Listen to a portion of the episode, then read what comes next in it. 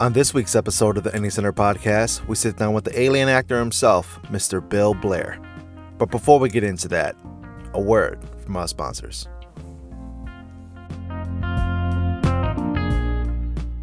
All right, episode number 34. I am here. Man, this actor has an impressive career going back 30 plus years. He is currently the Guinness World Record holder for the most special effect makeup characters portrayed in a career at 202. He is also a 2019 recipient for a Living Legend Award and a Lifetime Achievement Award. This man has lived many lives in this single, single life. He's been part of many iconic series and films such as Star Trek, Babylon 5, Argo, The Artist, Robocop, Westworld, the list goes on and on. I am here with the alien actor himself, Mr. Bill Blair. How you doing, brother? Hello, it's a great day to be alive. How have you been able to manage to live such a satisfying career? Hmm. I, I'm not exactly sure uh, how you mean that as far as satisfying career. I mean, it's just, you know, there's different aspects to that. Mhm. The fact that I'm not a marquee name. Okay. You don't see my name at the top of the show. You don't see my name on the marquee outside or on a on a theater card for a movie. Um, I'm really more part of a supporting cast, Mhm. uh, crew. Um, sometimes even behind the scenes, not on camera. And when I am on camera, a lot of my career, yes, uh, from the aliens, the monsters, the creatures, and other various special effect characters.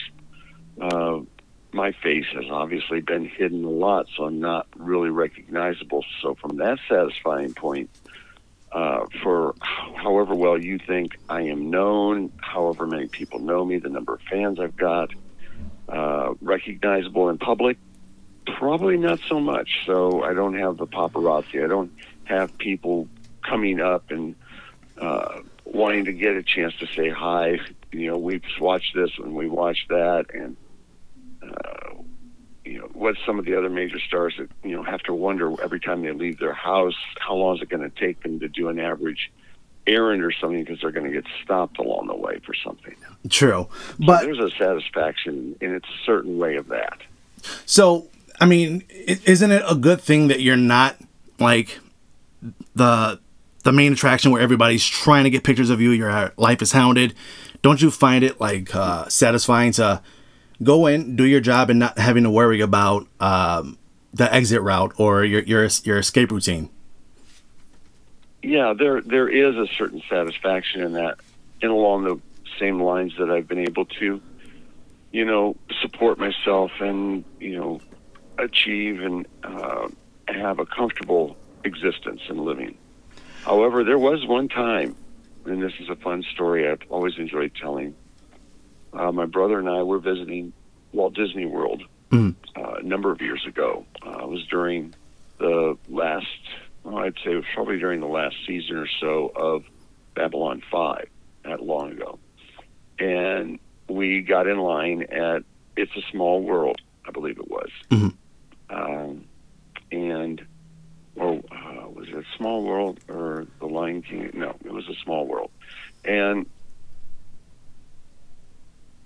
you know, the lines sometimes are really long, and we're just wandering along, and all of a sudden, one of the cast members who was in charge of the line outside walked up to me and started talking about what I had done, the scene he actually saw me in as a Minbari telepath, and everything else. And that's all it took. Everybody else in line now got the idea that there was some sort of celebrity in the park and in line with them. Mm. And right behind my brother and I, there was this big group, probably 19 or 20 young ladies, apparently from a church group, who just went gaga, is the old term. and every one of them had a camera, and every one of them wanted a picture with me. It was a different experience for me at the time. It, something like that had never really happened to me. And my brother learned very quickly what it was like to become a one man entourage, playing photographer, yet still keeping the line moving. And this poor little cast member who got all of this started cowering in the in the corner, just trying to blend back in somewhere, knowing that he probably had violated one of the top rules of Disney, in that if you see somebody you think you recognize from the entertainment industry, do not approach them, do not talk to them. You do not want to create a crowd scene. He was he was very very uh, apologetic after it was all over. After the ride, um, he came up to my brother. Actually, he was now afraid to come up to me again. He came up to my brother and apologized. Instead, basically said, "Now I know why they tell us don't approach somebody." and uh, he was, and my brother said, "Don't worry, he he's okay with this." And we're, nobody's going to tell anybody anything. Your your your job is safe. Kind of attitude. Um, and then he finally came up to me and said, apologized. At which point I gave him an autograph just on whatever was handy, and he was just ecstatic. But it was it was quite the experience, and my first time of actually this was be, before I started doing the sci-fi conventions and everything. Wow! That somebody actually could recognize me out of a crowd was such a fan of a show. Now there's one little uh, call it twist to this story that probably gave him a clue. My brother and I actually like to publicize, advertise, market, whatever you want to call it, for the shows that I was on. Hmm. So it didn't probably help any matters that he and I were both wearing Babylon 5 hats and or jackets. and he put two and two together. Oh wow! So did that attention um, go after the ride? Like you guys went to another attraction, and you know the the mumbling just started following you. No, um, we passed a few of those girls that were in line behind us at other points in the park, and other than just smiling at us and trying to take another picture or two of my brother and I together from a distance, they were very respectful. Oh, that's good. And well, because they, they already got I, the picture they wanted. Them, yeah, I actually did uh, give them a little bit of a hint. Um, when we got down to the ride, those girls actually asked me if I wouldn't ride in the same gondola boat with them. At which point I said, no, we're being assigned to this one up here, but I'll turn around and wave to you. And um, so, yeah, it, they were those girls. Like I said, they were you know considering what had happened, they were being very respectful and no. Um, we were able to go throughout the rest of the park on our on our day, day and evening without any interruptions. Although there was one other part when we went over to what was them MGM Studios now called Hollywood Studios um, at Walt Disney World. We went to the uh, rock and roller coaster attraction, and apparently one of the cast members there also did recognize me. And when we got uh, when we finished our first ride around, and we were getting to the point where you finish the ride and get out to exit, he just asked us if we'd like to go around again. well, at least he was a little bit incognito rather than the other the other uh, uh, team yeah. lead or whoever was in charge of the ride. Yeah, yeah. He was he was just a fan. He said, "I love the show." He says, "Yeah, I'm going to go again. Just stay put." And so we rode, boy, but you should have seen the glares and the stares we got from other people waiting in line to go on the ride that realized they had to wait for another turn.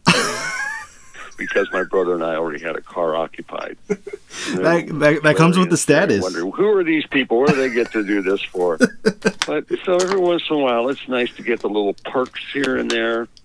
But yeah, you know, going back to your original question, it's it's been very satisfying that for the most part, you know, I'm left alone and uh, I'm not hounded by a lot of people. Although I do enjoy it when I do the conventions oh. and I make my personal appearances. It is really enjoyable to spend the time with the fans, have them come up and talk to me, um, take pictures, wh- whatever you know is going on at the event, uh, doing the Q and A's, uh, talking about the career a little bit like what we're going to be doing here. Mm-hmm. Uh, I, I just the fans are everything to me. If if it wasn't for the people watching the shows that I have been on, I wouldn't have had the career that I have had. You know, because if people don't watch, the show doesn't stay on, and then you're out like everybody else looking for a new job. The attention that you get from the convention versus on the street is it more respectful? Well, on the street, like at, at Disney and other places, uh, people are actually a little bit more shy in some ways. Mm. Um, should I go up and talk to them? I think I recognize them. Uh, do I ask them? You know, and others that actually, you know, on a rare occasion, if I'm out and about, uh, will just walk by and say, "I really love what I, I saw you on." Whatever they wanted to talk about, it would be over and done with in you know less than thirty or sixty seconds. Mm. What's different at the conventions for me is because I am there. I'm I am part of the attraction of the convention. Is that people know that I'm there to talk to them and to entertain them, and so they will come up, and you get a real wide variety of of people and attitudes from just wanting to walk up, say hi. It's nice to see. Oh, what a great collection of photos you have out here and everything, and and they may stand there for two or three minutes. Then I've got those that are just so enamored or think they have a life story of their own to talk about. They will stand there at my table or catch me in the hallway or something and want to talk for 20 or 30 minutes.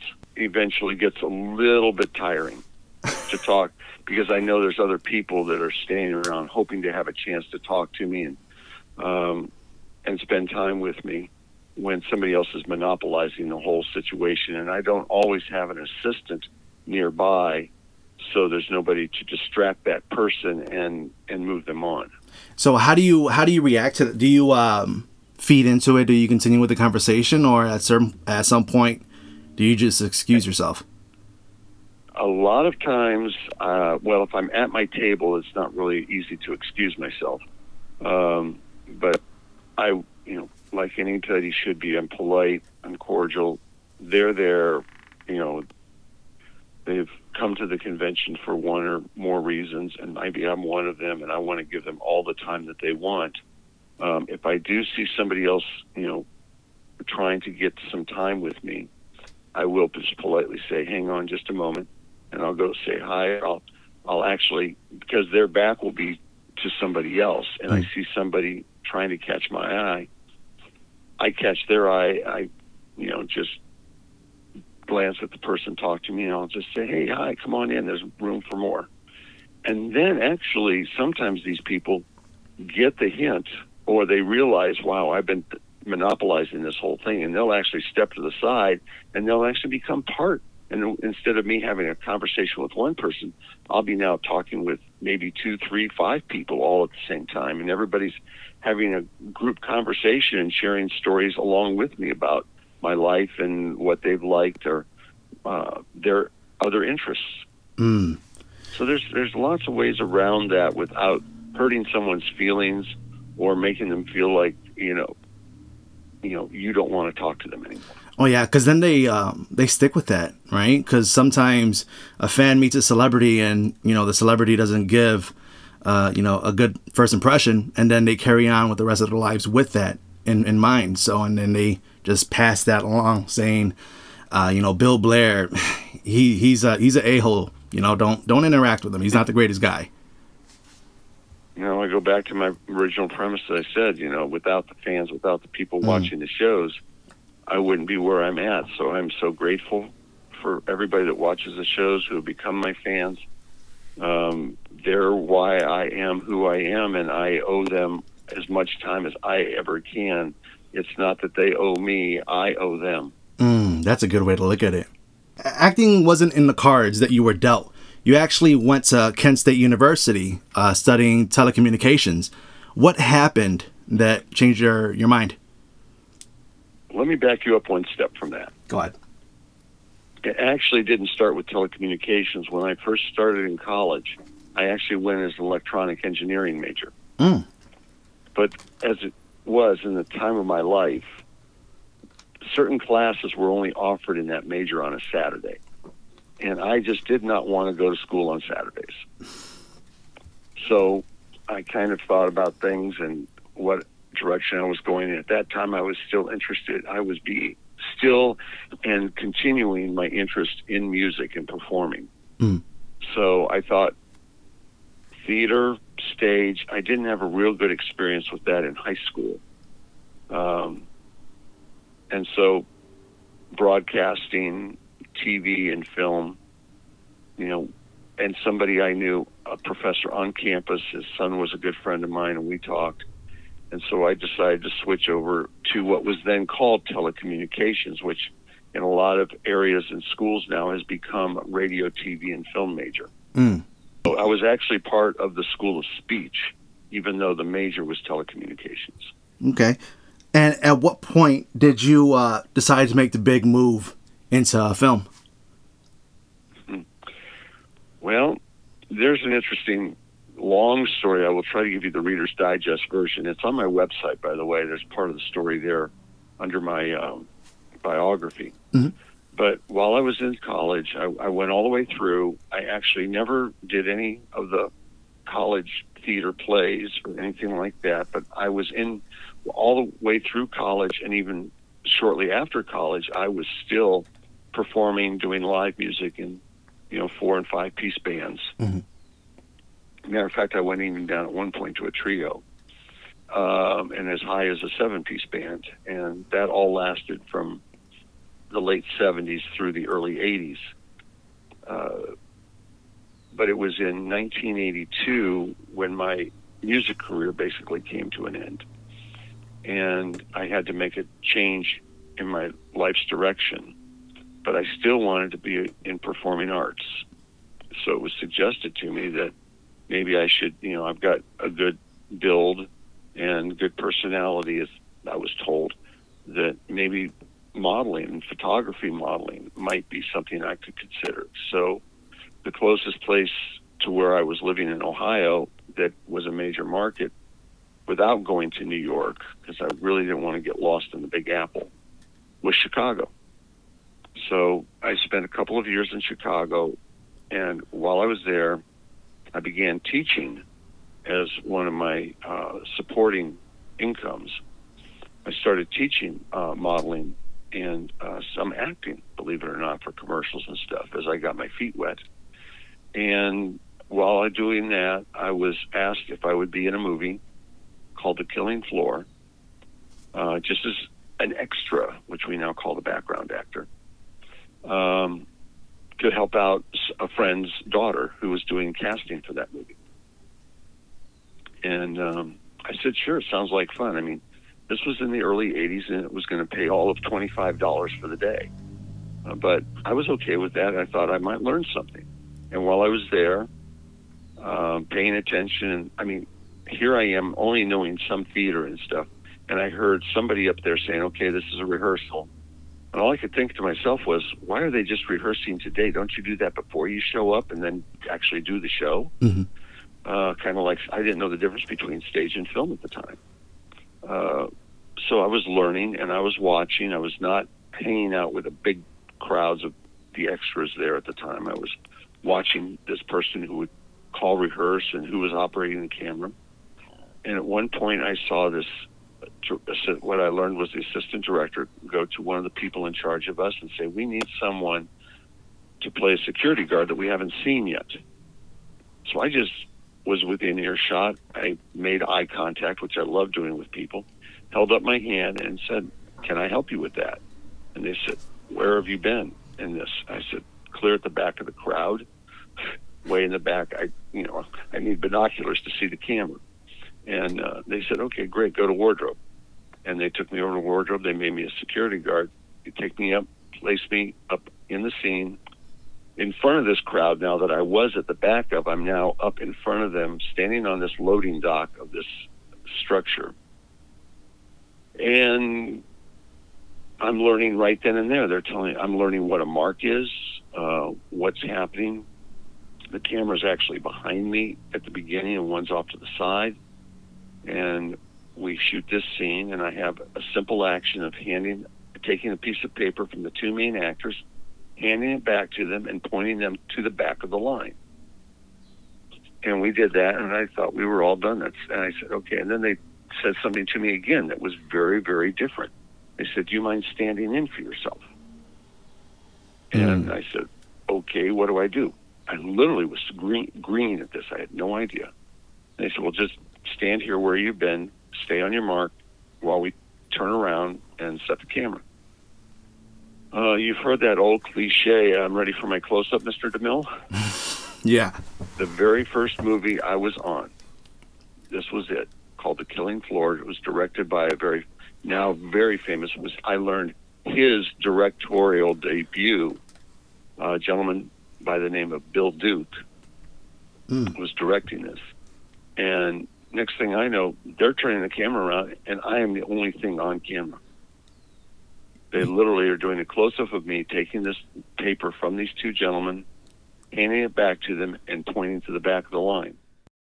And that was just to like do a favor. Like you weren't even planning to do it. You were just asked to do it. It's not something that you actively sought out. So at this point, No, I, I had not registered with anybody like you do these days for casting offices. Um, as far as, you know, this was just a gentleman whose daughter was doing this, and they approached me and just said, hey, she needs bodies for this day. Would you mind helping out? wow, That's how it happened. Now, wow. there's also one other one other really good name that was in this movie. He's passed away since then, but you might recognize him. His name from Law and Order, uh, the name of Dennis Farina. oh, really? He was in this movie. I was actually in three different projects with him uh, in Chicago, and another one or two even out here in L.A. and Las Vegas later on. He was originally a Chicago police officer before his acting career took off. You're you're best known for being the alien actor. What was the first experience like uh, being applied makeup to?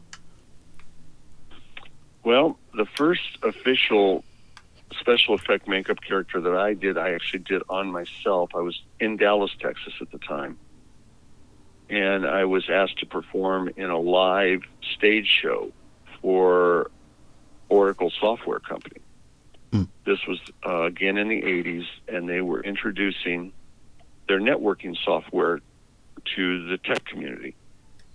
And this entire convention that had come together.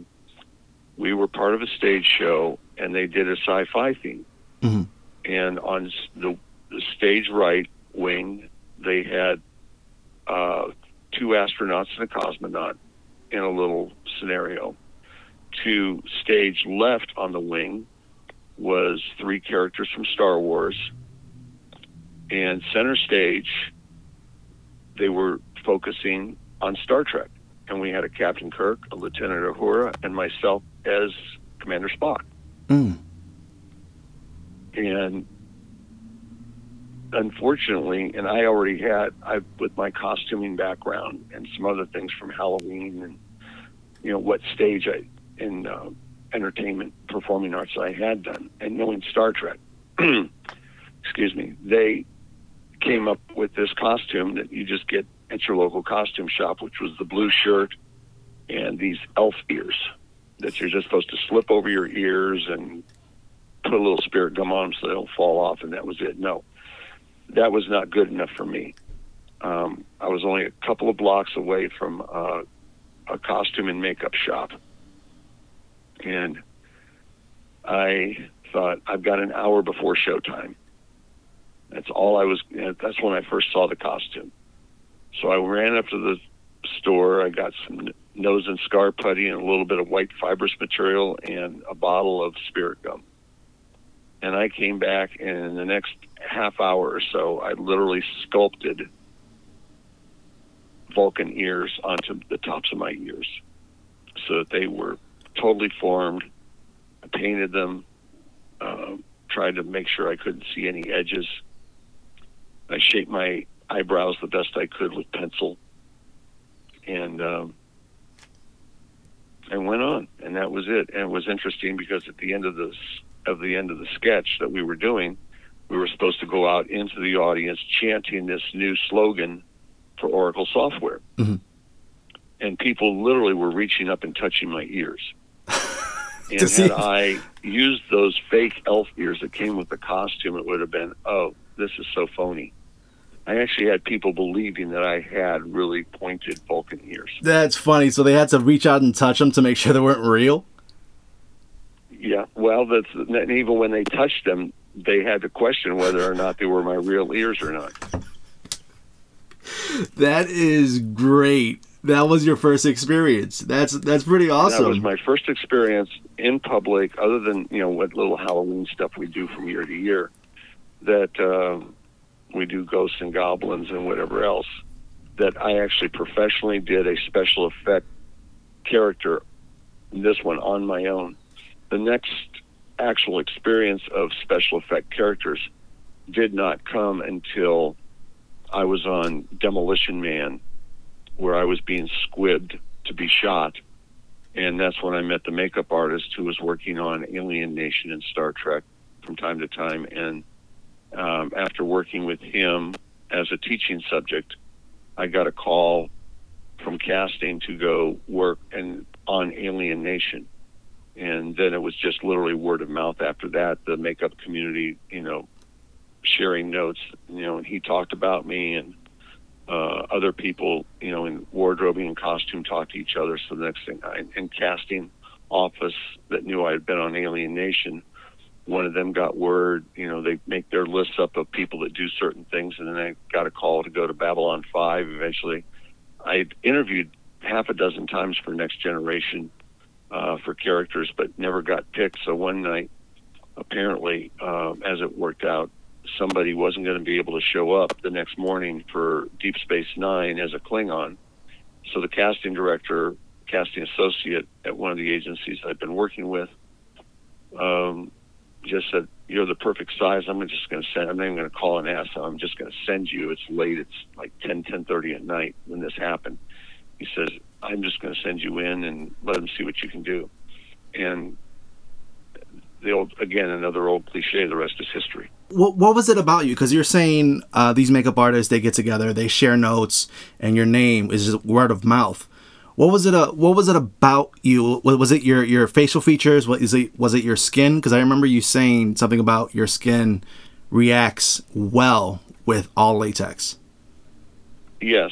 Um, the couple of the major factors, and this is when the makeup artist Richard Snell, uh, when we met on Demolition Man, he was looking. He selected me because he checked out my bone structure.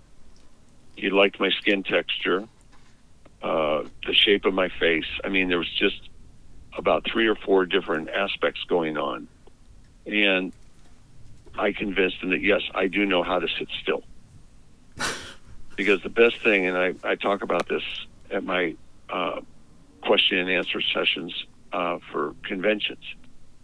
One of the one part of an actor's job when you're doing special effects, you're dealing with makeup artists. Okay, and I stress the word artist in this. Mm. Think about it. A regular artist who works with a canvas on an easel. Does that canvas move anytime that that artist is working on it? Okay, I'm, I'm following. Okay. Okay. No. So, but as a human, we tend to have little twitches. We look around, we see something catches our attention, we look over to talk to somebody or whatever. As a good artist canvas, which is what my face is and my body, depending on what part they're working on, that should not move for them. So they can continue to concentrate and focus on what area. If they're working on my cheek, I don't want to put that cheek in a different position, which could change the lighting on it even. Mm. So my one of my major jobs when I'm in that makeup chair is not moving. Hold still, of which I comically say, you know, they say, "How'd you learn to do that?" I said, "Well, I basically did learn how to do that when I was a child and would sit in front of the TV watching cartoons for hours on end on Saturday morning." Yeah, you turn into a, you turn into a zombie over cereal. Yes. so it, it really became. I mean, I would work. I worked with Richard as a teaching subject for probably two or three weeks, uh, two or three times a week, and uh, it was there. He learned also that yeah, this guy is what he said he is. He he doesn't move. He can sit still. He doesn't say, "Oh, I can't handle this anymore. I got to get up and move around." Um, I could sit in that makeup chair, you know, for two or three hours if necessary. If that's how long it takes them to do something on me. Now, fortunately, I have more stamina than a lot of makeup artists because they need to take a break and go out and smoke or do something and get a drink, get some coffee, whatever they want to do. So I'm sitting there waiting for them to come back with me while I get to stretch my legs too. But my job is, as long as the makeup artist is working on me, I need to be there, sitting still, standing still, whatever they need to do to work on me. When I first started on Babylon 5, I went in only doing what they call the pullover masks, which Oh. means all I, I just pull something over my head and they, you know, uh, stitch it together, glue it together, whatever in the back, if it needs that even.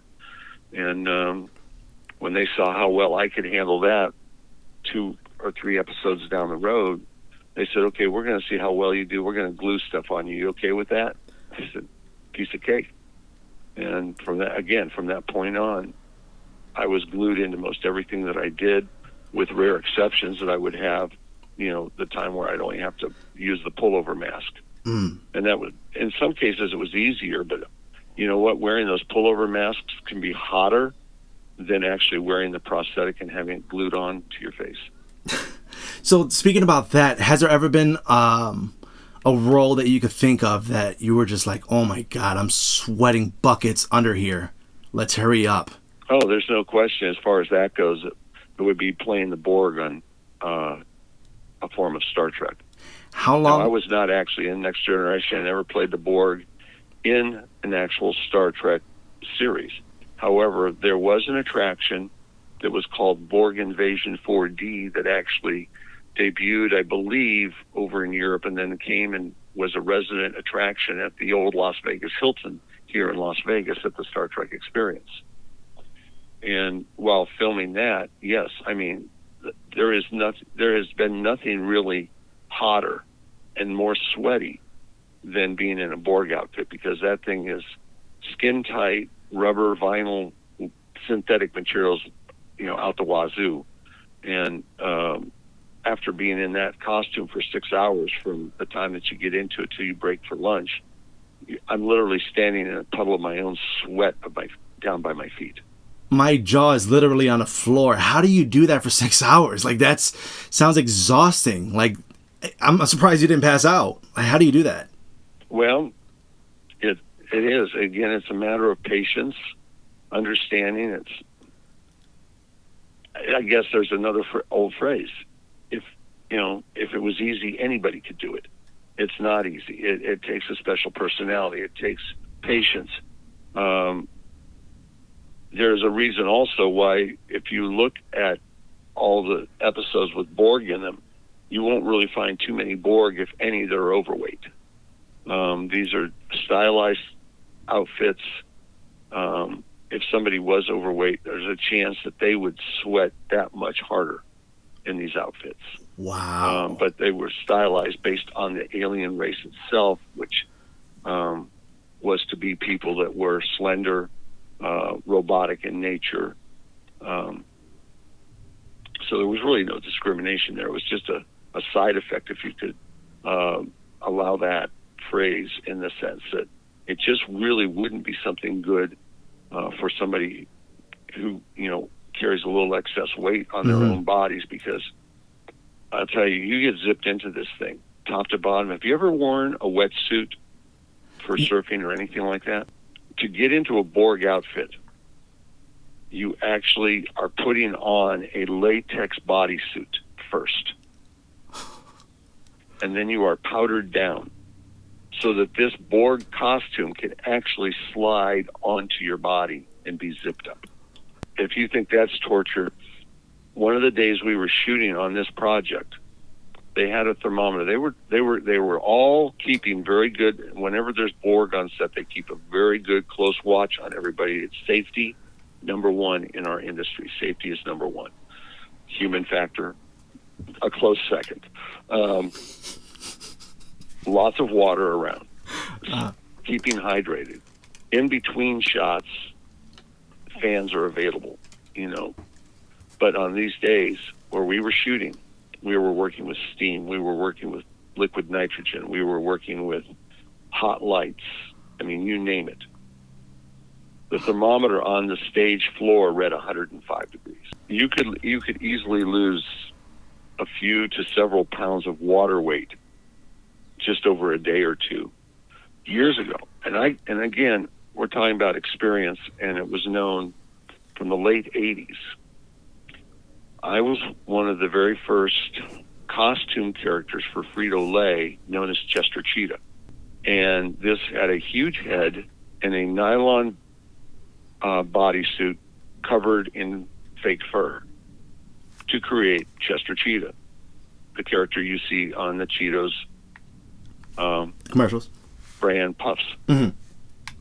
And we were doing a dog and pony show around the southeastern portion of the United States at food shows and grocery stores and what have you, promoting the new character for Cheetos.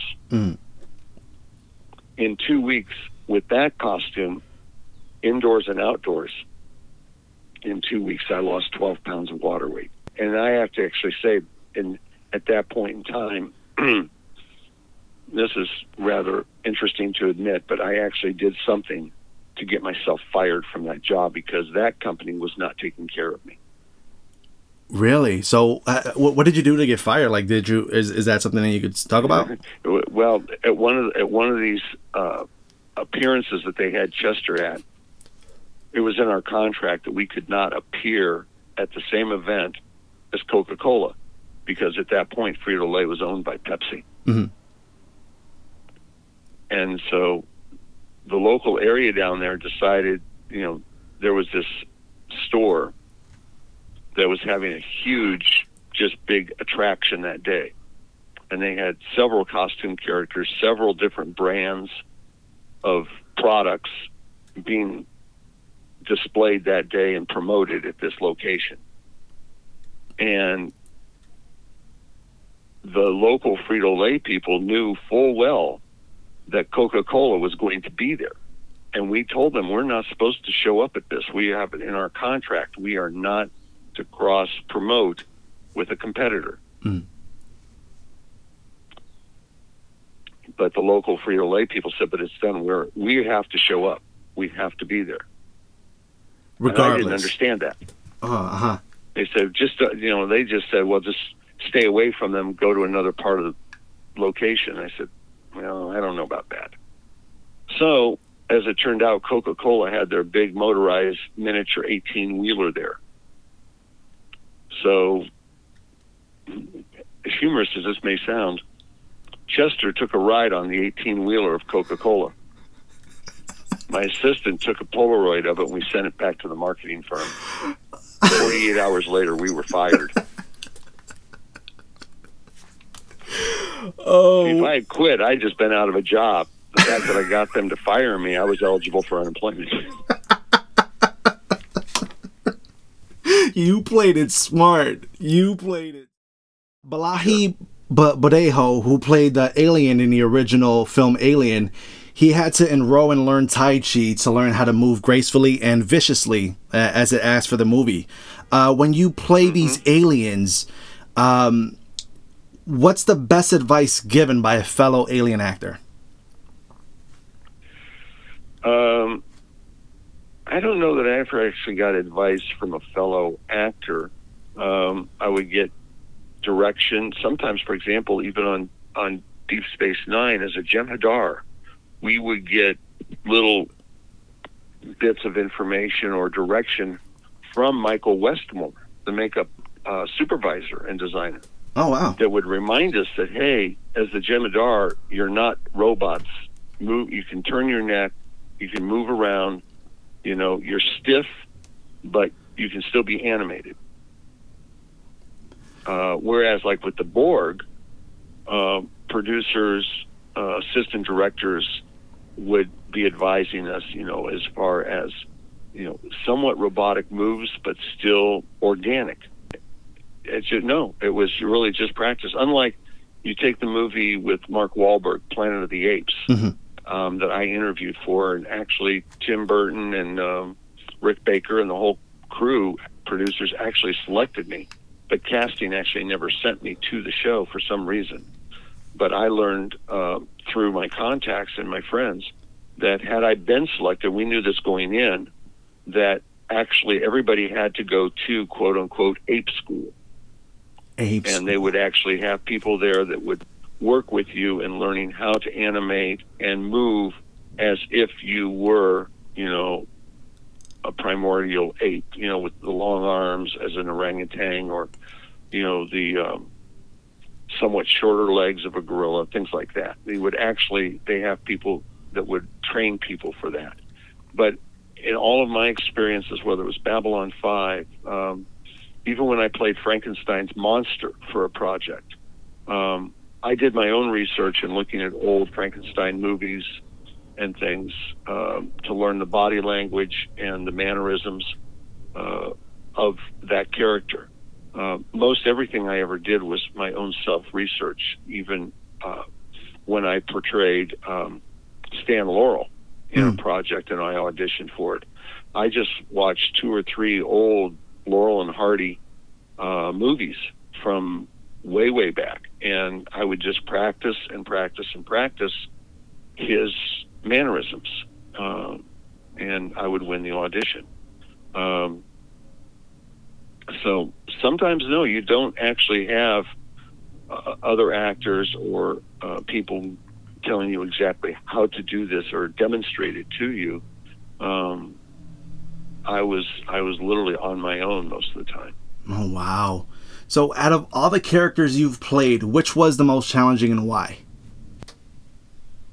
Well, from a stamina point, it would have been the Borg, mm. without a question.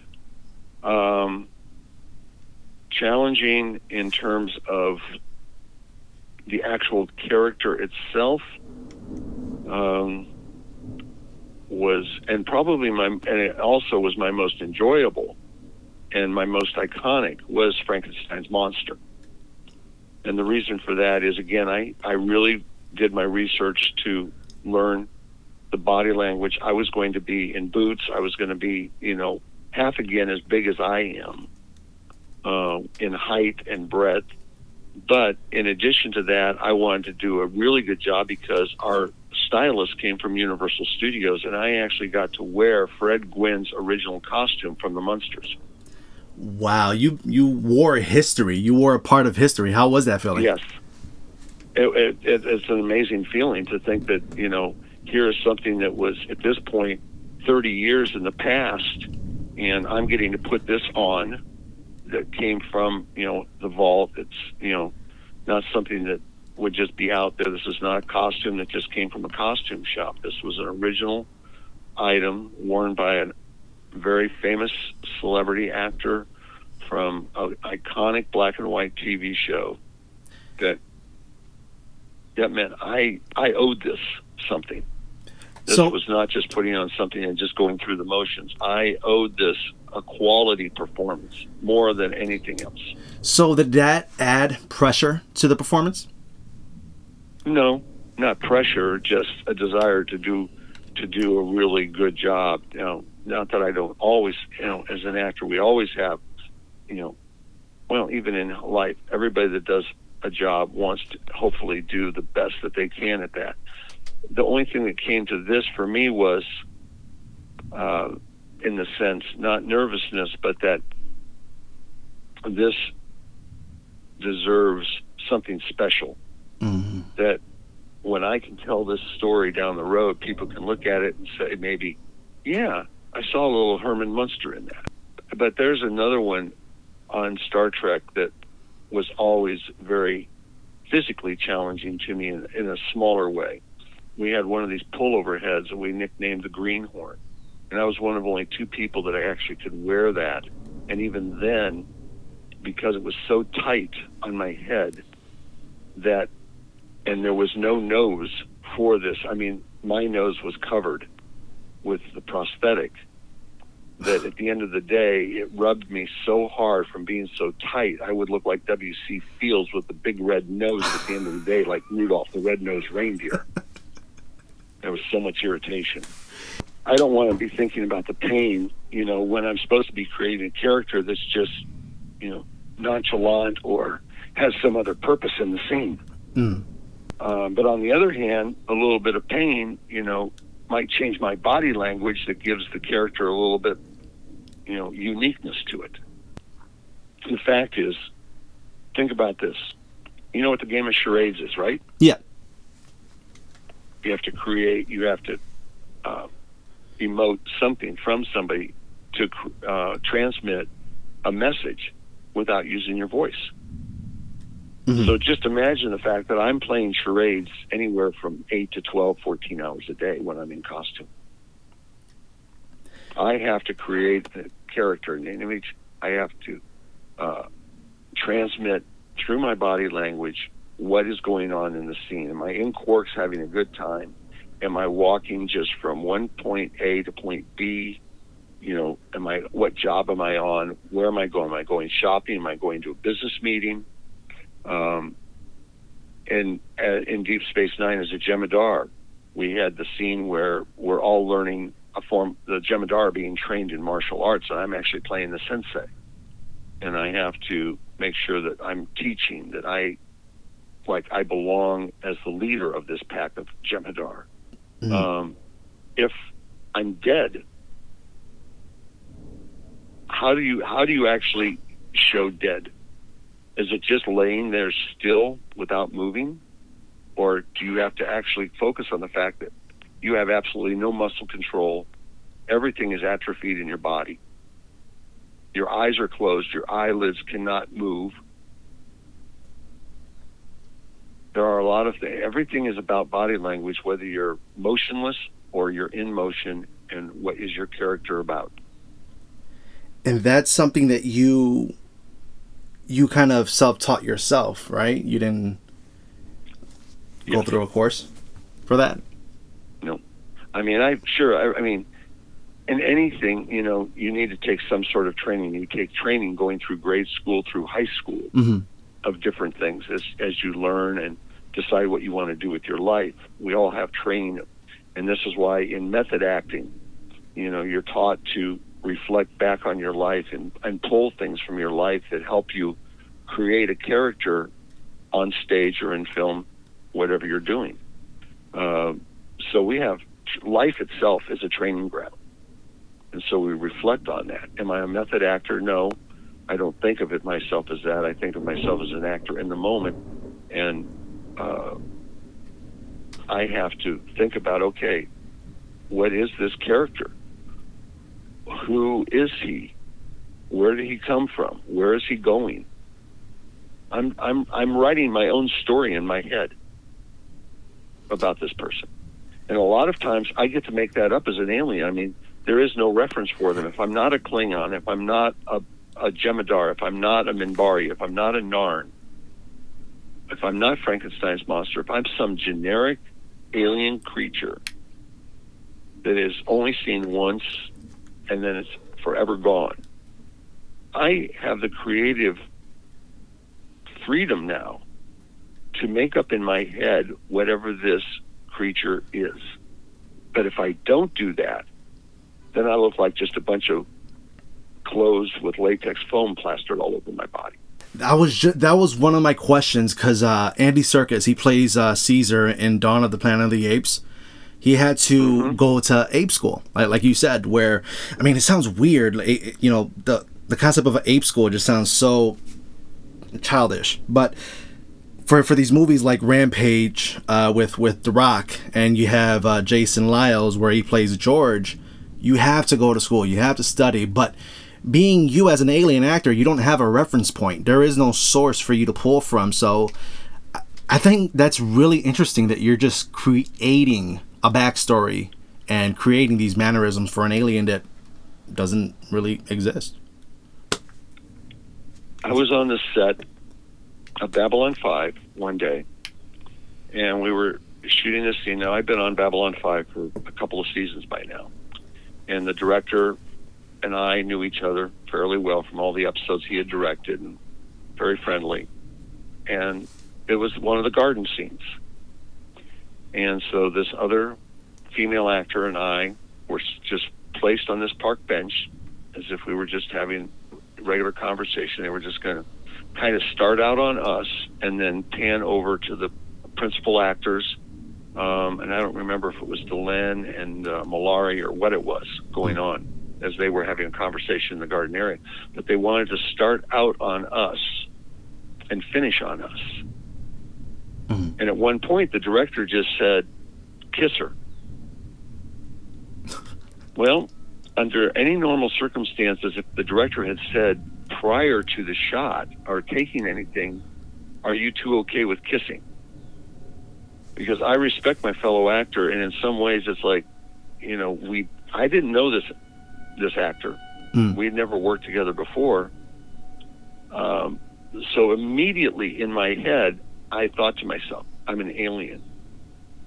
Have we ever seen this race kiss before? Mhm, No. Mhm. So when he said kiss her, I thought the quickest thing I could do was I just pulled in close and had us rub cheeks. Literally rub cheeks as if lips were together. In my head, it was lip to lip, but instead of lip to lip, I made it a very intimate cheek to cheek. That that's a interesting uh, twist, uh, and you just came up with that on the fly. Yes. Oh wow, that's that's pretty creative. I, I literally, to me, I had I had literally a blink of an eye to think of something so that it would seem natural and uh, fluid, and what term we use sometimes, organic within the scene that I was just told to do. Oh, wow, that's pretty cool. So I have a question from um, a, a fan and a, a previous guest. His name is Jose Gladio. He uh, he's a special effects artist at Funhouse Mass Studios. His question for you is he's he's seen your work and he knows that you were on RoboCop. He wants to know if you have any insight on the process Peter Weller had to go through to get in the RoboCop uh, Robo, ah, RoboCop suit. I'm sorry, suit. Okay. The only information I have on that, that was one of my very first movies I was in when I moved to Dallas. And I played an undercover cop in the station. But we were all sat down and we were told, because this was going to be the first day that Peter was going to be in the Robocop outfit. And it was, and Peter is very much a method actor.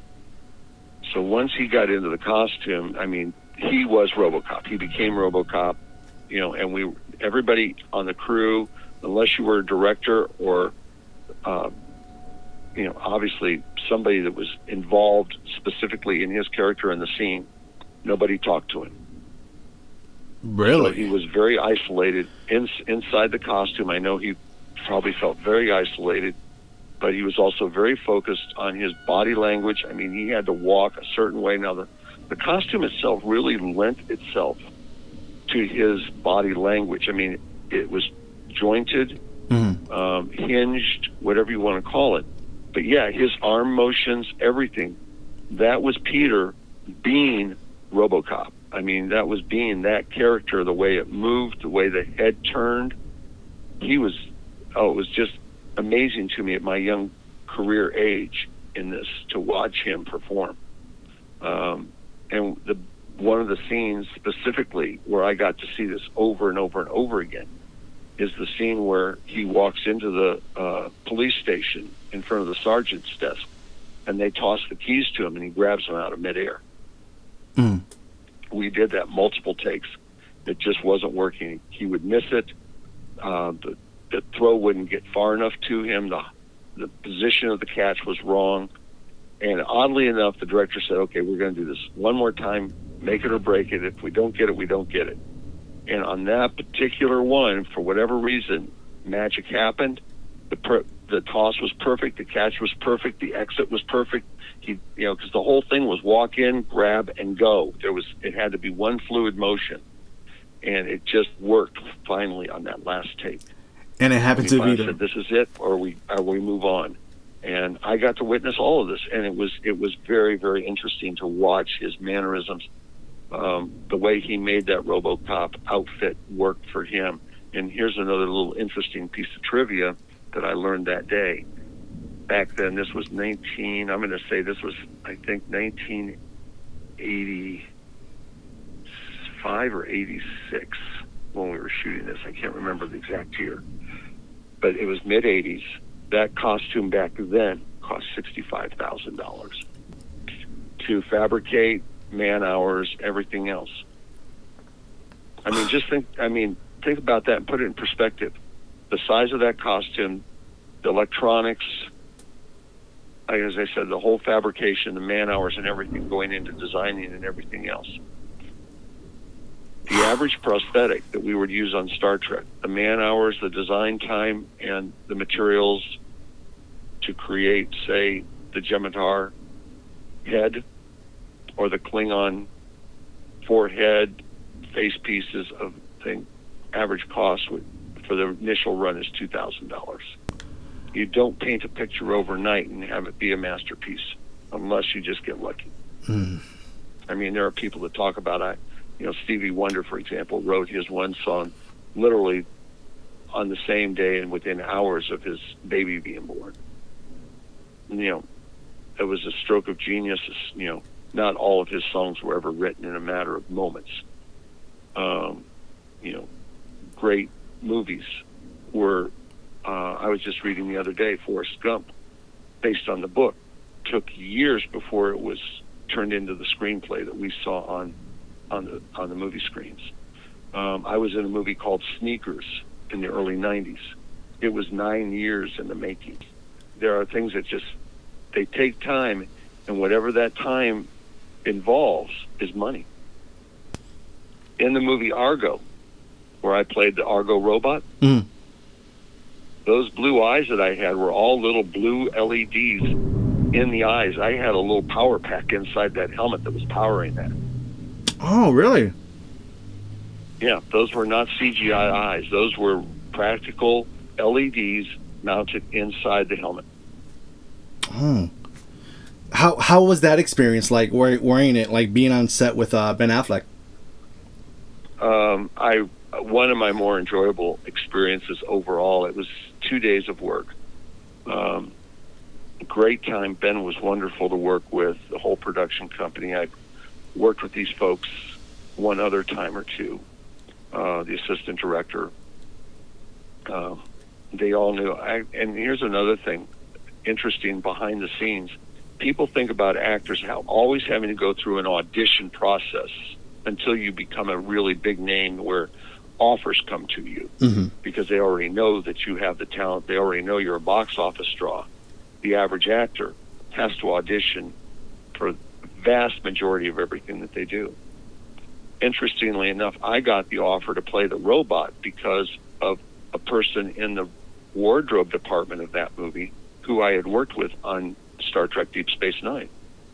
Oh, so at some point it's like um it pays off to know people. Like it's it's it's beneficial. Networking is is key, right? It's like it's all about who you know at some You point. can- actors can get jobs through multiple avenues of connections, whether it's you know actual through casting people that know you, the director that is you know doing the project that knows you. Uh, the writers will write a part for you because they know what you can do and they think that you would be great in this particular character that they want to add. In my case, I've gotten jobs just because the makeup department people know me and they tell casting and the directors and the producers.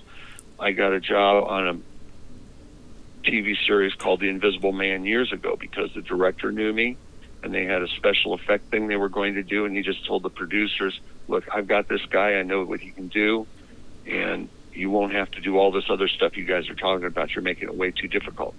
And so I got a call and I said, "Give me a, you know, a few hours or whatever. I'll call you back." I thought it through, figured it out, called him back and I said, "Yeah, this will be easy."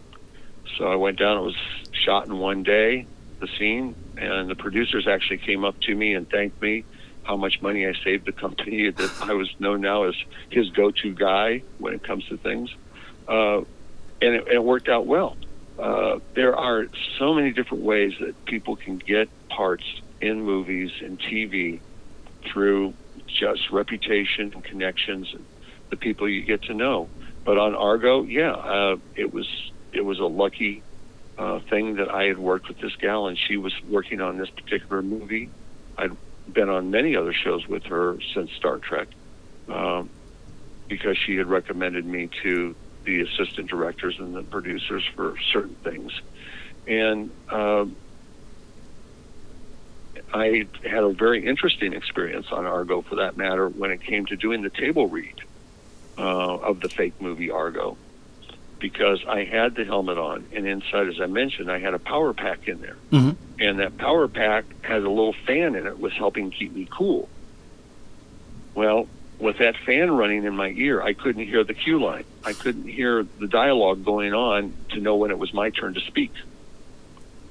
So the long story is, I eventually ended up having to have Adrienne Barbeau, who was sitting next to me. I'd learned a trick many years ago in Chicago. And I just asked her if she would tap me, if she didn't have both hands on the table at the time for the previous take, if she could just leave one hand down and when it was my turn, based on the script, you know, when it was my turn, just tap me on my thigh. And then I would know to deliver my line. Whether I, no matter what I heard, all I did was wait for her to tap my thigh, and then I delivered my line. Was the fan that loud that it could just completely distort Yes. everything outside of it? Yeah, when well, you got to think. Even if you take a think about one of these little electric fans, portable fans that are battery powered, Mhm. and put that about one inch away from your ear. That's a white noise. It blocks out almost everything else that you hear around you. And after the table read and when it came down to being on set, was that resolved or you just had to how how did that happen on set with the with the fan in your ear? Well, as I said, the the power pack inside it was a cooling fan for for the um, uh, power that was running the lights in the eyes. Mm. So that had to be on the whole time, and that was making that white noise in my ear. We didn't know about this going in, and um, I knew all of a sudden that I couldn't hear anything because my cue line was like three or four characters down the table. And it was, and with that helmet on and with that fan blowing, uh, most things that I could hear normally even were just a whisper. So, yeah, it all worked out. And when the scene was over, uh, the assistant director and producers came up to me and were chuckling. They said that was absolutely great. That was, that was, we had no idea what it was going to sound like. It was perfect. Thank you. And that was it. We moved on. That's pretty cool. I would have been like a, a deer in the headlights the moment I put that helmet on. Oh, I can't hear anything. I'd, I'd freak out. my mouth would be open. Well, my eyes would be bulging out. Like, oh my god, what am I doing? and realizing if you if you go back and check out the movie and listen to the, listen to my dialogue and the volume, I was actually screaming loudly inside that helmet to make sure that my voice carried through the helmet and was picked up by the microphone. You have achieved many milestones and rewards in your career. How would you define success? Each person has to define success in their own way. Some people define it based on the money they have. Some people base it on the, the uh, hierarchy that they've made within a company they work for, uh, the car that they have, the house that they own. Some people, like myself, I define success based on my daily life. You know, um, there are sometimes am I suc- as successful as I dreamed of at one time? Oh, I could say it would have been nice to have my name at the top of a show someday where I was actually one of the main stars. I came close to that on a Star Trek fan film where I was listed as a special guest star at the top of the show. Hmm. But otherwise, 90 plus percent of my career, probably 95 percent of my career, is uncredited on screen. You don't see my name. And that's, I'm okay with that. That does not deter me from what I feel has been a successful life, a successful career. Um, and I think I proved that to myself when I finally took up a few people suggesting to me based on how many characters I have played in special effects that I find out. And I eventually yes I ended up researching and submitting to at the request of the Guinness World Record people submitted and they developed they created this new category just for me because they didn't have anything like it they had never had a record of Karloff or Lugosi or Ron Chapman or any of these people that had played classic Universal monsters and other creatures in shows. They had no record in their files of over 50,000 files at Guinness World Records, they did not have a category like this. They had Rick Baker and all the special effects that he'd ever done in, in a record and everything else, but nothing like this. So they were happy when I asked them if they had anything like this, and they said, No, we've looked at your website. We don't have this. Would you please submit? I'd be happy to. They said, Fine, we'll let you know in about six months because this is brand new and we have to get all the legal stuff together and we'll tell you what we need. So it took me a lot longer. It took me four years to compile everything that they eventually asked for to submit. And it was in 2011 that they um, were satisfied and approved the record and, uh, established it. Back in May of 2011, I became the world record holder for this category at the time with 202 special effect makeup characters that I had portrayed. Those were different special effect makeup characters. It doesn't count the number of times that I played the same Klingon or the same Minbari or anything else, the multiple days that I played Frankenstein's monster. These are actual different characters that I have portrayed. And to put that into perspective, it's like a human can be a doctor, a nurse, an office worker, a chef, a cook, a lawyer. They're all different characters of the same human race. Mm. So I played different characters as a Minbari, as a Klingon, as a Jem'Hadar, you know. So sometimes people get a little confused with the record that no, this is actual different special effect characters, not just different creatures and aliens. So with you at 202, and I'm sure it's well past that at this point. You're talking about nine years ago. Uh, is there anybody even close to touching your record? Because that's impressive. I honestly do not know. I mean, unofficially, very unofficially, there was another young man who'd worked on Babylon 5 and Star Trek for many years, who'd probably done, you know, well over a hundred. But he himself even admits that he didn't keep his records.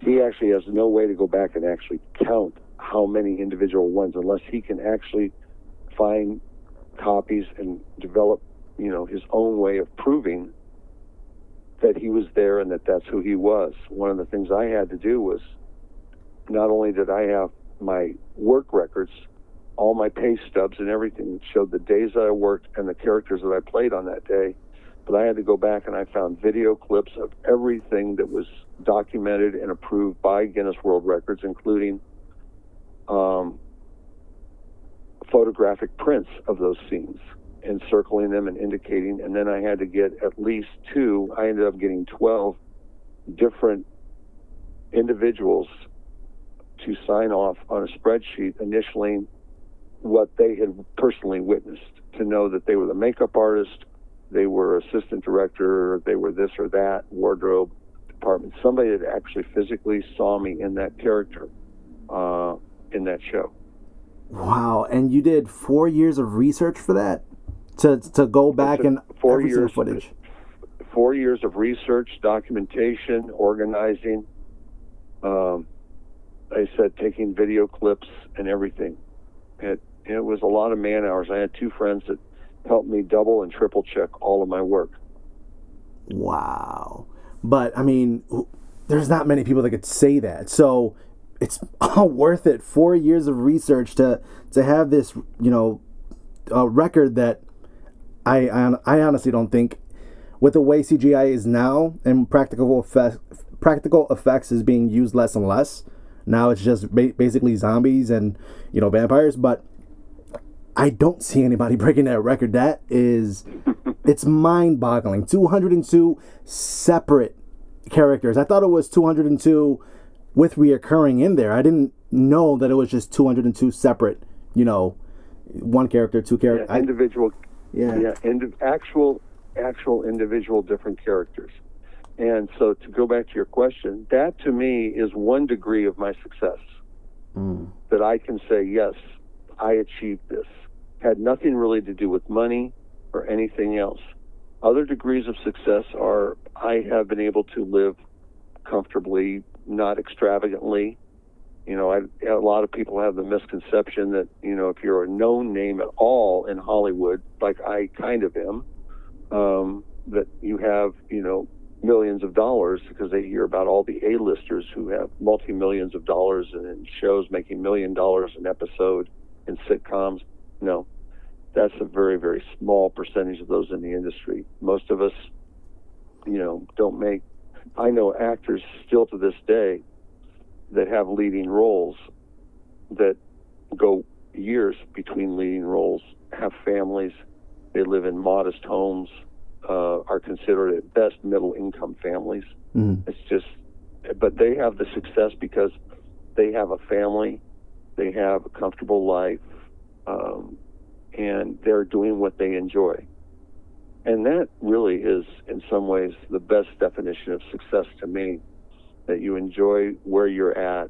If you want a family, if you have a family that you love and adore and look forward to going home to, that alone can be success in itself. If Yeah. you're doing a job that you love, if you're not stuck in something where you get up and say, oh, I've got to go do this today, you know, I can't wait to get out of here attitude, you know, maybe, you know, if you're not enjoying it, maybe there's, you know, a certain part of success that you don't have.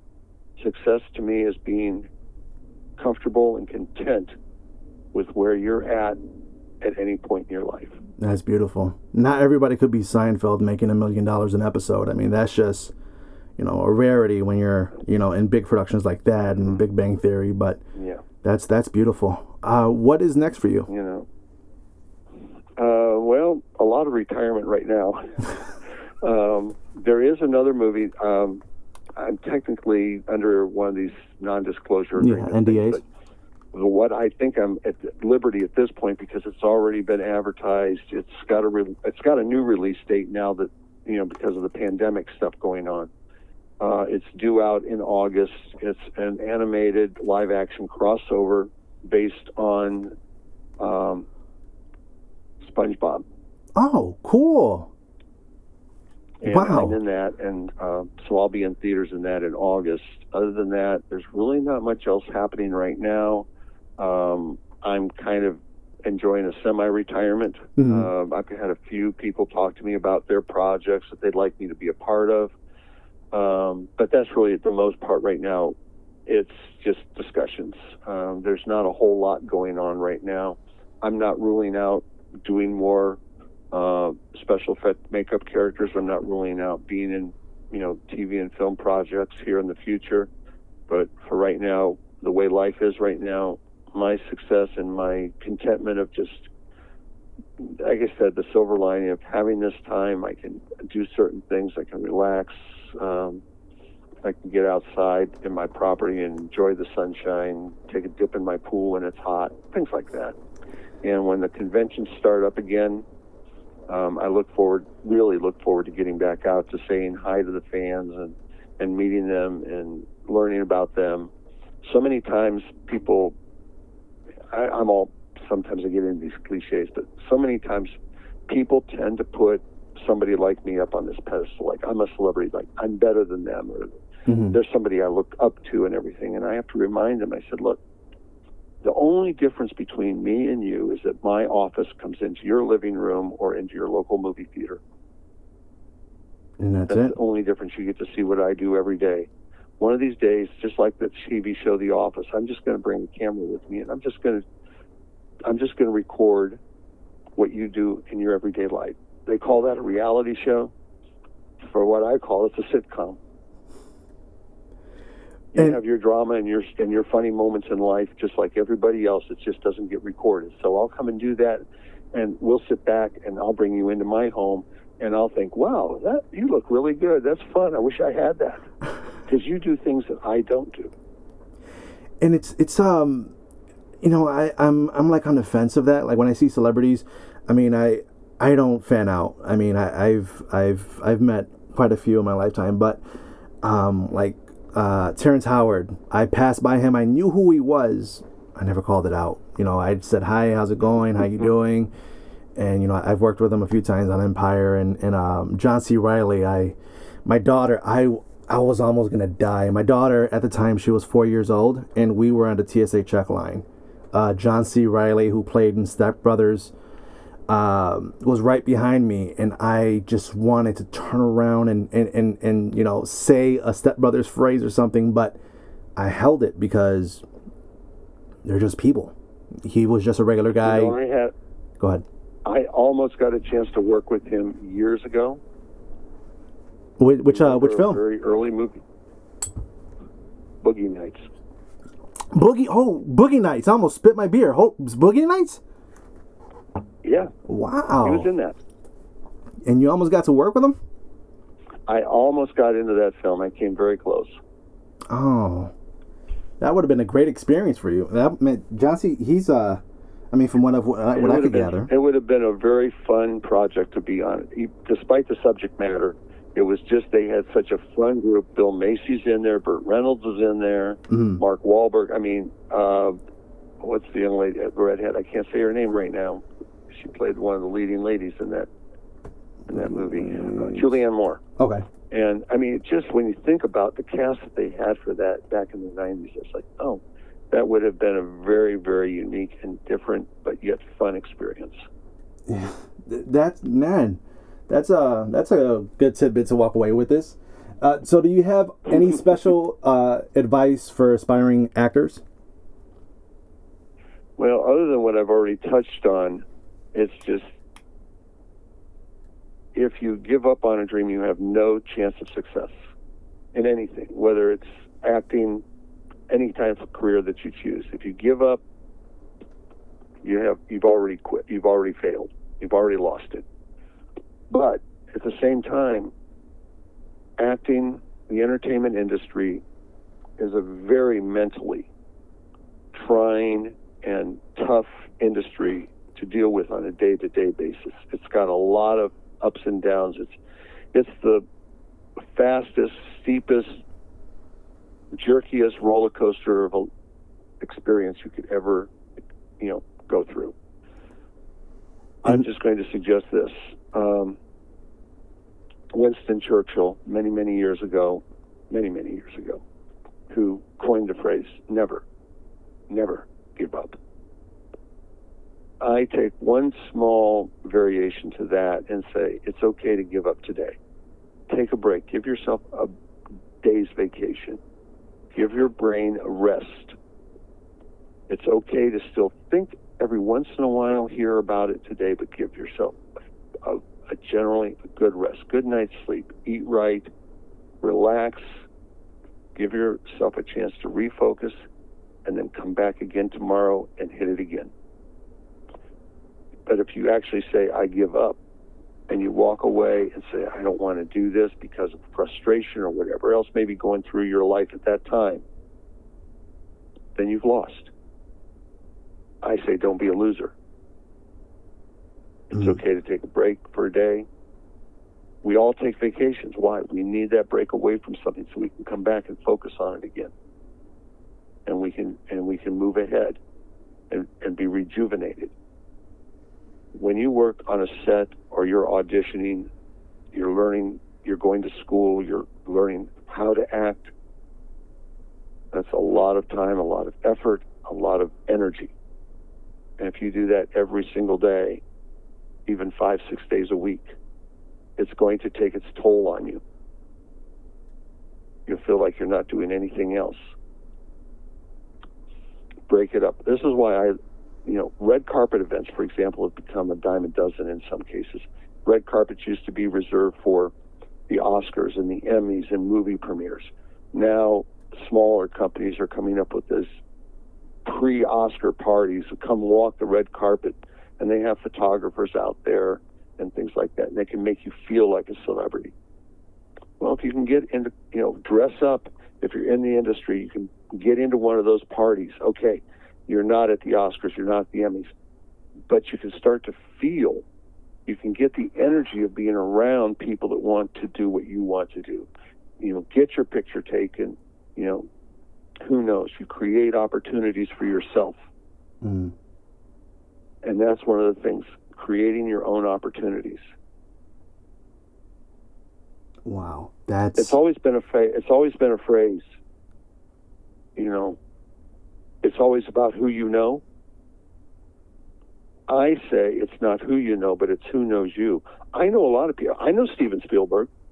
He doesn't know me. He doesn't have my phone number. He can't call me up and say, "Hey, I've got this part for you." But if you get out into the industry, you get out to these networking events. You don't know who you might meet and who you can give your phone number to. You don't just shove it in their face, but you say, "Hey, you know, if anything comes along, I would love to help you with it." You know, I, if there's anything I can do, if I can be your assistant, if I can, you know, if there's a crew job available, I would just love to be a part of your production. You know, and you're sincere about it. You've got to let people know you're available.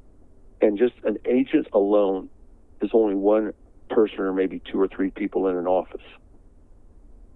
They get 10% or 15%. Why? Because that's all the work they're doing for you. You're doing the rest of it, not only on set, but you have to market yourself. You have to let people know about you and what your skills and your talents are. And make sure those skills and talents include people skills, getting along, being kind, being generous, so that they know you're there for them.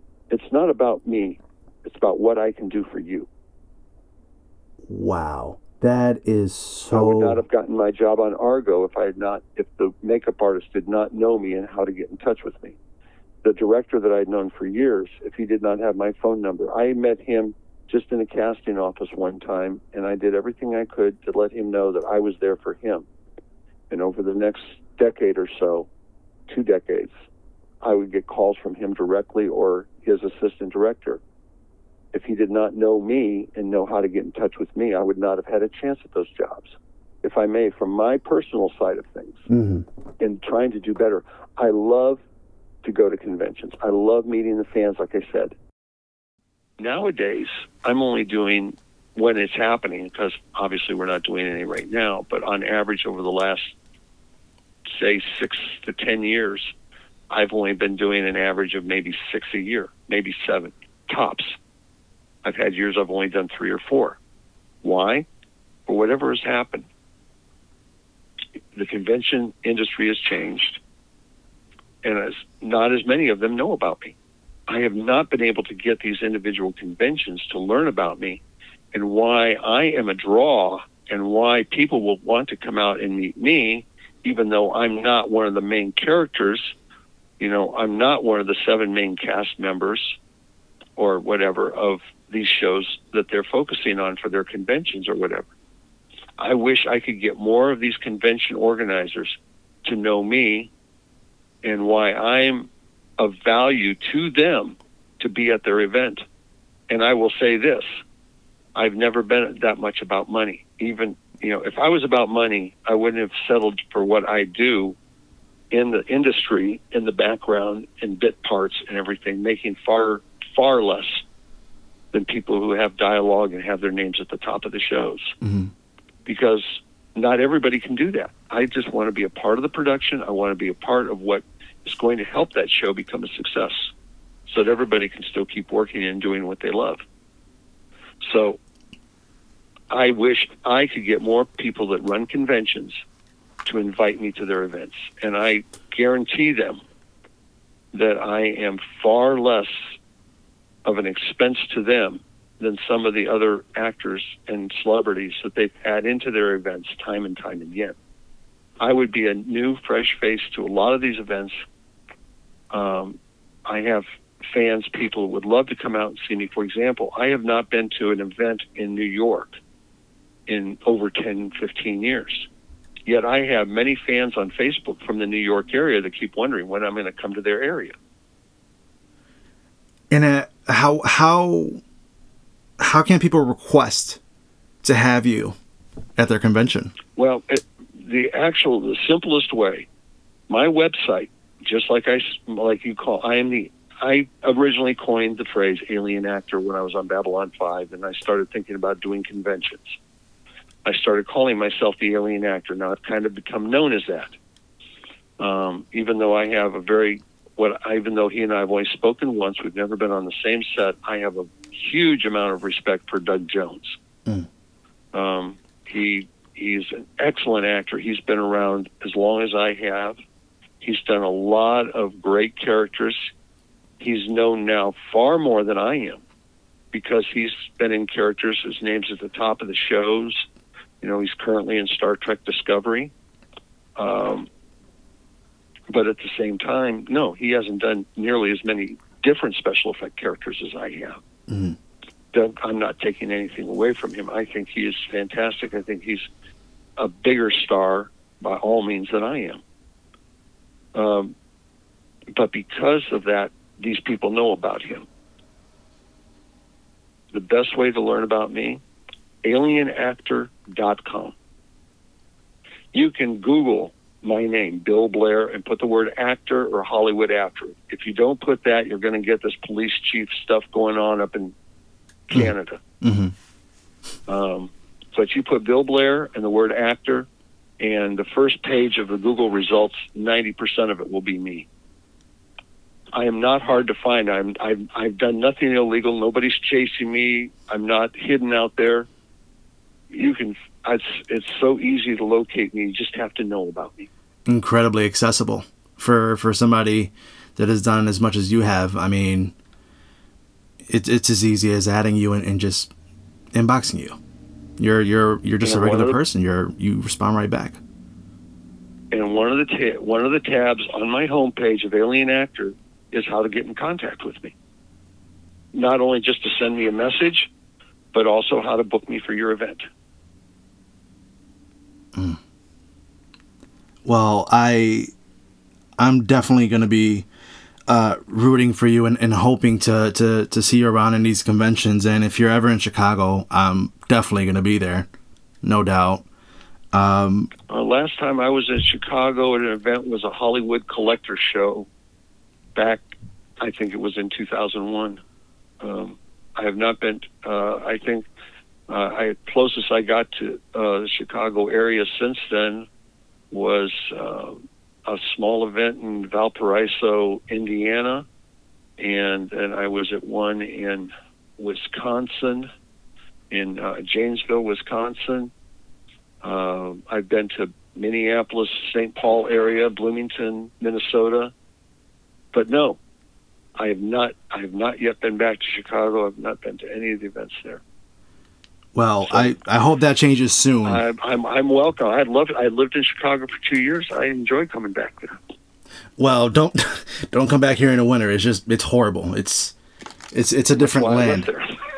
It's a different I, I land. could only I could only handle two years in Chicago, and I had to leave. I could not handle the winters.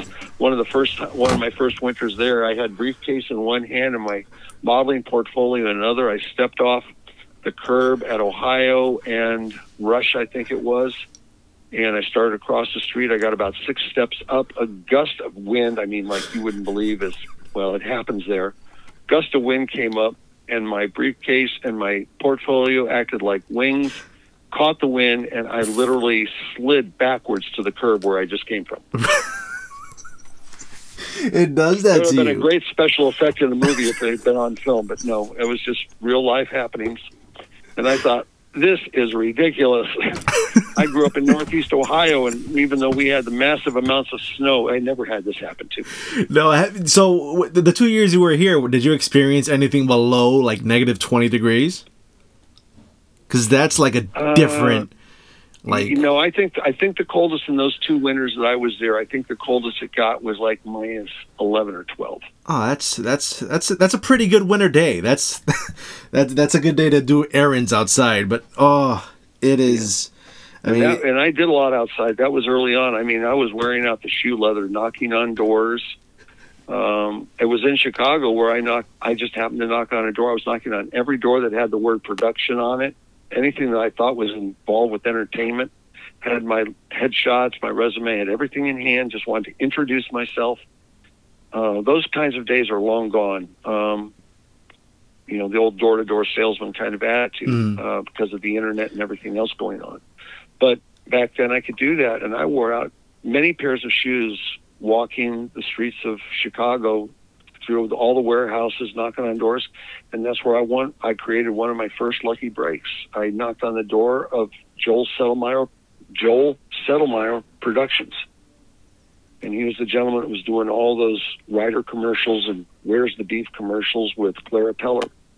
and I got into a commercial with him for the New York NYNEX Business to Business Yellow Pages, and that's how I became eligible to join the Screen Actors Guild in my very first year of work. Wow. Actually, my very, in my, it literally was my very first year of doing anything out there. So the internet came out in the '90s. How how much more different did it make uh, networking and, and casting? Because you were saying you were going door to door. That sounds so ex- like mm-hmm. it's just e- right now you could just easily go on Google and, and submit to all these productions. So how much more different was it back then? Was it uh, like harder? Well, you just think about the door to door salesman. If you if you get somebody to answer the door, you've already got a face to face contact. Mm. They see your eyes, they hear your voice. Now to today, the internet, online casting, everything is rely relies on that image that comes across that computer, the casting director. They're not and even when before that casting directors were getting agency packets sent by courier every morning or every evening that they'd have to scour through. And they might get hundreds. Now they're getting thousands of people submitting, not only from agencies, but me as an individual. If I belong to a certain online program, I can self submit myself, even without an agent, to a casting. So the odds on certain things in certain ways have dropped. Um, where you were up against hundreds, now you're up against thousands of people submitting. On the other hand, and this is all about how statistics work. When I was first doing this, there were three turning into four major networks. You know, cable was in its early infancies. You know, uh, super stations like TBS and uh, the station. There was a station out of Dallas Fort Worth that were um, nationwide stations. Um, HBO and uh, MTV were just coming into existence. Now, you know, you had some of your UHF channels. We don't even nobody even knows what UHF is anymore. Um, and so, think about this too. We had on a given week, you might have what seven nights four hours at one time, three hours later on of prime time programming. So you had three, six, nine, twelve times seven. You might have 100 to 150 shows to choose from for casting people to be in. Now come the 80s and the 90s. All of a sudden, we had, and even more recently than that, we've had an explosion with cable, streaming, uh, online networks television, and everything else. No longer do you have just the, the one, two, or three screen movie houses. You've got six or 16 screens in a movie house. There are that many more projects out there to do. So there are many more opportunities for actors to get into the industry in one way or another. But you have that many more people trying. Mm-hmm. So what happens on the other hand, too, is all this used to be supported by advertisers.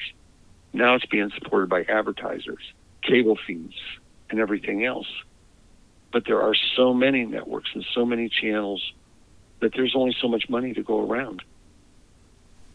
So what happens? You find more and more people wanting to get into the business and acting that are being asked to work for free so I can do what I want to do in my dream is make a movie. Mm. So there are a lot of different perspectives to this industry of how it works, the possibilities, the availability of jobs for actors. There are so many more jobs available for actors these days, but it's not going to pay the same as it did in the same perspective as it did 20 or 30 years ago. Not when you mass produce. I mean, like like Netflix and and uh, Amazon, they pump out content every single day. I mean, you're not making big bank. If anything, you're making the the bare minimum, or, or you know the the SAG minimum of like thirty six thousand, or whatever it is. But um, I I I mean it, right now, like what when you were saying earlier about people getting submissions, right now, like the databases, you could literally put Asian five nine, and you'll get every single applicant that's an Asian at five nine, and you could like drill down there. Yeah, submissions are like you bigger, like you have a bigger amount, but you know the you the amount of time it would take for you to find what you want, I, I believe would be less rather than shuffling through thousands of, of submissions on your desk. Well, here's something else too, and you have to think about. I'm going to use the term common man, common woman, in terms of this. Who can now submit themselves? They're going to see what we call the breakdown. They're going to see the description of the character, and it's going to say, "We're looking for female, blonde hair, five seven, you know, blue eyes, you know, whatever like that, that knows how to play a piano." You would think that would be nice and specific.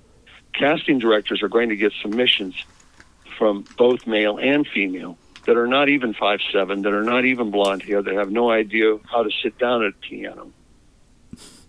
Just because they want that And opportunity. they have and they have to wade through all of those too. Now, what about the right person that I know casting directors say we look at every submission. But when you think about how many how many seconds they can afford to look at each submission and get through thousands because they're under the gun to get this thing cast. What if I was the right person for that description, but because I didn't see the casting notice or for whatever reason, my submission didn't get in until they'd already looked at 2000 and they got tired. They never see me. Hmm. There are so many variables, and it's Im- it's impossible to break it down, to outline it, to say why certain people get seen and others don't. Yeah, you're going to get seen if you're with a major agency. You know, ICM, CAA, the Actors Agency. I mean, there's the top. Always, there's the top 20 or 25 agencies in Los Angeles and New York. You know that those people are going to be seen constantly. I never actually. Here's another interesting little bit of trivia. I have never had a successful a successful relationship with a talent agency. Really? Everything that, again, over 95% of everything that you know about me that you've seen on screen or read on the internet, I have created as a freelance. You created your own From opportunity. getting people to know me. Mm. I've had, you know, I, I had half a dozen agents over the years in LA. The first agent I had wrote bad checks to me twice. Other agents, unfortunately, for whatever reason, passed away. And another agency I'd signed up with was just not successful. I was with a, I thought was going to be a successful agency relationship, but I was I was only getting auditions through that agency. If I was lucky, once a month. This is a, also a business of numbers. If you don't get the auditions, if you don't get the opportunities, you're not going to get the job. That's why I also come back to that. It's who knows you. The more you can cut out that middle uh, section of the casting process, the more chances you have of getting parts.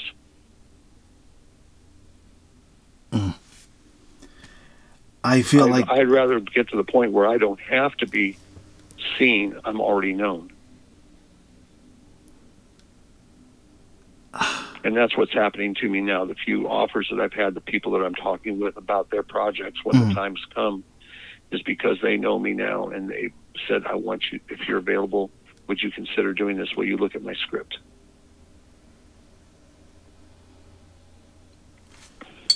I feel like such a sponge right now with you. Um, this is the longest I've right. ever sat down with anybody, two hours, and I'm just like in awe.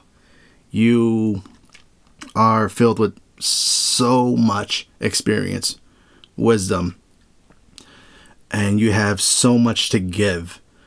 It it's you know I'm happy to share it. It, it does me no good keeping it inside. The knowledge that I have is of no good, of no value, unless I can share it with others. That's beautiful. Um, for for all the listeners out there, if you guys want to get in contact with Bill, his uh, website is alienactor.com. He's also searchable on on Facebook. He has his uh, fan page on Facebook as well as his personal. Um, easily accessible. He's he's very approachable. Uh, the conversations that we had online, it, you know, it, I I wouldn't have expected that from from somebody that's done so much. Uh, Bill, you you're a teacher. You're what you've done and what you've you've accomplished is amazing, and I could only aspire to to to be just as great. Uh, you thank you for for everything you've done and I really can't wait to, to to see your next your your next work. To see you in conventions. Hopefully, once this whole COVID thing goes away, um, you make your rounds again. Well, let me let me treat you to one other aspect before we uh, part ways here. Okay. As far as the conventions go, I actually have a makeup artist that I work with for conventions, and those conventions that would like something different. Now, we've been doing this for over 20 years at the Star Trek Las Vegas convention, they started doing this the last few years because they found out that actually people enjoy this. And watching actors get turned into the iconic characters that they have watched on television live before their eyes. I have a makeup artist that I work with that we can be booked together and we will put on a live Hollywood type demonstration and the fans and the convention people of all aspects of the convention can come in and watch and see me turned into one of the many characters or something new from TV, film, as well as comics. Um, we have done um, many, uh, several characters from the Marvel universe. We've done characters from Babylon 5, from Star Trek. Um, we have made up characters to show how, you know, just different pieces can turn you into something really crazy and interesting looking. Uh, it doesn't necessarily have to be a major race.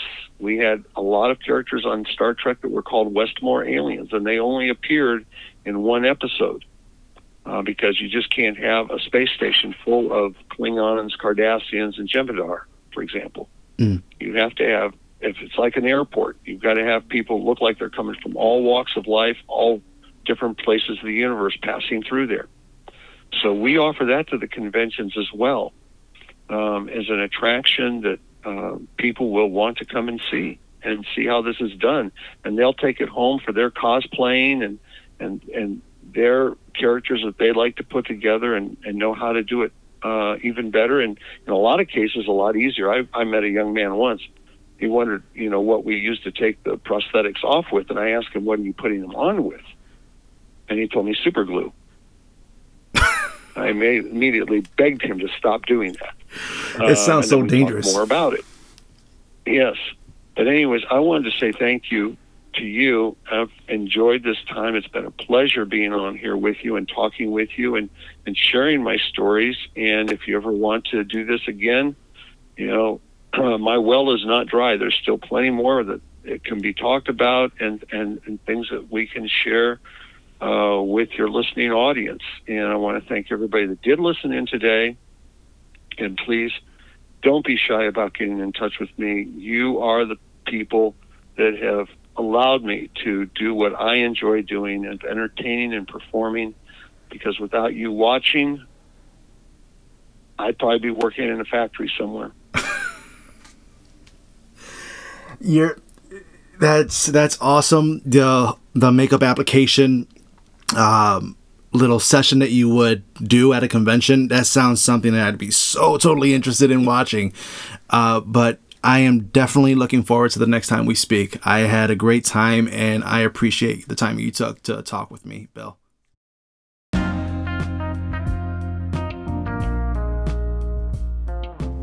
If you enjoyed this week's episode, please make sure you hit that subscribe button to stay centered on all Indie Center podcast episodes. If you are an independent creator and have a story to share and want to have a sit down, please email me at indiecenter.podcast at gmail.com. That's indiecenter.podcast at gmail.com. If you have sponsorship inquiries, I'd love to help local businesses. Please email me at indiecenter.podcast at gmail.com. Until next Monday, guys, peace.